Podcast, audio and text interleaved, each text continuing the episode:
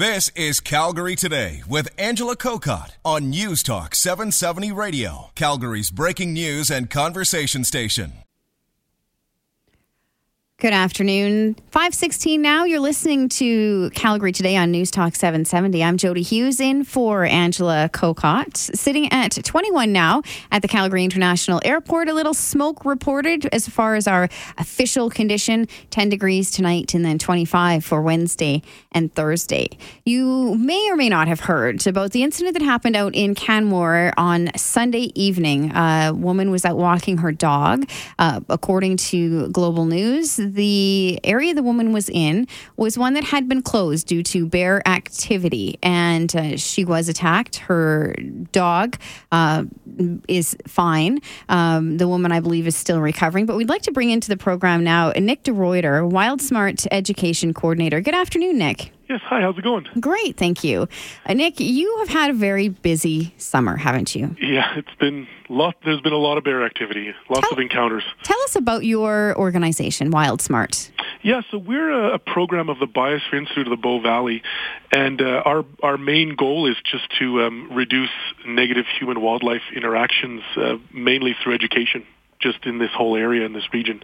How new is this organization? Uh, WildSmart itself has been around, uh, I believe, since 2005, so about 12 years. And what kinds of, I would imagine, uh, for visitors and locals, the, the two biggest ones in my mind that would come up would be bears and cougars. Is that what, what often people are looking for information on? Yeah, I'd say bears is uh, definitely the, the bigger one there that people uh, like to talk about and have questions about and, and yeah, want more information about. Definitely would be bears. We were talking just before we went to news about, you know, I, I'm normally a weather person by trade. And, uh, you know, if you speak with anyone from Environment Canada, they will say they can't say for certain that there are more incidents happening in weather. It's that people are recording them more. Is this the same case with animal and human encounters, or are there genuinely more encounters? Yeah, that's a, that's a really good question. We were just talking about that today in the office as well. Um, I think there are more visitors. It seems busier this year than last year, and as soon as you have more people, just the, the odds and the chance of encounters increases as well. Um, I believe there's been more activity and more encounters this year than last year. Both years have had great uh, berry crops, um, which generally always brings bears into the area to feed. Um, but I, I think I think what you're saying was correct. I think there's probably more people around, which is probably why there's more encounters. And what kinds of encounters uh, are we seeing? Are, I mean, most of them obviously are innocent sightings, but at what point do you guys as an organization have to team up with the province and, and uh, Parks Canada and say, we need to intervene now?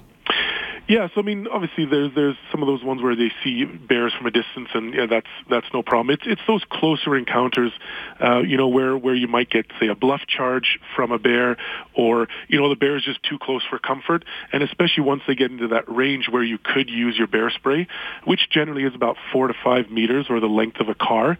Um, I mean, that's that range that your bear spray is most effective, and and that's also that you know anything close than that is is very close. So I, I think once we start seeing those those encounters where they're you know within within I'd say I don't know five to ten meters, that's where it starts getting a little bit more concerning for us.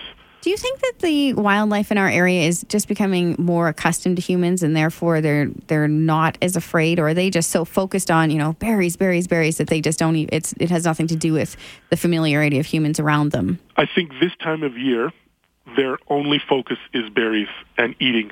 Uh, they have to fatten up for the winter, and uh, and they're so focused on it that they just don't pay attention to what's going on around them, and then so they can easily be surprised by humans, which is why we tell people to make lots of noise because so they don't surprise the bears. In in other times of the year, they'd be a little bit more alert and aware of us, but because they're so focused on eating, they just don't pay attention to what's going on around them, and and so we need to step up during this time of year and and make extra noise and take extra precautions so that we don't surprise those bears while they're eating. Now, WildSmart does do some preventative action to sort of stop the bears from coming too close. I remember we were talking to you on Global News one morning, and you were mentioning about cleaning up certain berry areas. Yeah, so those that's just an example. Um, those we had two great sessions there that uh, we did in cooperation with Alberta Environment and Parks, and we got we got some great volunteers out, and and that was just. Uh, we were getting rid of or removing the food source, so the berries, the, the buffalo berries in this case, just from the really high human use areas such as the Legacy Trail up near Quarry Lake. Uh, we just removed those just to help reduce the, the chance of encounters and the risk and try and increase the separation between uh, the humans and the bears. And ultimately, in an ideal world, we want those bears to be able to eat their berries in a nice, quiet area. So by removing this, the food source in the busy areas, it kind of uh, forces them to go into nice, quiet areas where they won't be interrupted while they eat. We're speaking with Nick de Ruyter, WildSmart uh, education coordinator, about the bear attack that happened in Canmore this weekend. Nick, if you can hold on for just one second, we're going to quickly check traffic. It is 523 now and 21 degrees in the city of Calgary. We're just speaking with Nick de Ruyter, WildSmart Education Coordinator. And Nick, there was a bear attack near the, the Canmore Reservoir on Sunday. Are you able to tell us a little bit more about what happened in that particular incident? I understand the area was closed off. Yeah, so I mean, the, the it is still under investigation, the incident, so there's no official um, findings or results. Like we're not sure what uh, what's going to happen to the bear or those kind of things. But uh, the, basically, yes, it was uh, reported that a, a local woman was attacked uh, while walking her dog, and she was near the Canmore Reservoir. She um, she did go to the hospital with injuries, but she has been released. She was treated and released. Um, yeah, and like I said, it's still under investigation, so we'll see what what ends up coming out from this uh, incident. What are your best recommendations you can give to people? We live in the most beautiful part of the world i think. I might be biased but it's it's incredible to go and explore and hike and just see this world around us. But what is the best most safe way that we can do that yeah, so I mean, first of all, I would definitely um, before you go somewhere, just just check. Uh, there's great. You can go through our website at wildsmart.ca or even our our Facebook page. I put all our most up to date uh, warnings and closures. Uh, that's Bow Valley WildSmart, and also even Alberta Parks. There um, on their advisories, especially under K Country, you can look up. There's uh, great information about all the uh, warnings and closures. So that'd be step one: is before you even go out of your house, check to see where there's warning and closures. And I would obviously definitely avoid the closure areas and even if you wanted to go to a warning area, I'd maybe look to see if there's another option that's not under a warning area to maybe go recreate in that day. Now, that being said, uh, the one thing I just want to point out as well is that bears aren't only found in closure and warning areas. They can be encountered anytime, anywhere, and I think this summer is a great indication of that, that you just always need to be prepared um, for the possibility of an encounter just with so many good berries out there. And they're also not reading your website, so they don't know that all these areas yeah, are... exactly. We try, we do our best to keep up to date with all those warnings and closures, and that's the key thing. And there's, there's plenty of trails that people can go on around. I know it's busy. It's a busy summer, but um, yeah, just try to avoid those areas where there, there, there's higher risks of encounters. And what about bear spray? What would your recommendations be about that? Yeah, so I mean, everyone should be carrying it. Um, now, a big thing that goes along with it, carrying is is one part of it, but uh, knowing how to properly use it is very important, and also practicing to use it. We have a great video on our website. Uh, uh, it's actually wildsmart.ca slash bear spray. We, we made it with the government of Alberta. It's only five minutes long. It's super, it's entertaining, it's informative, mm-hmm. easy to listen to.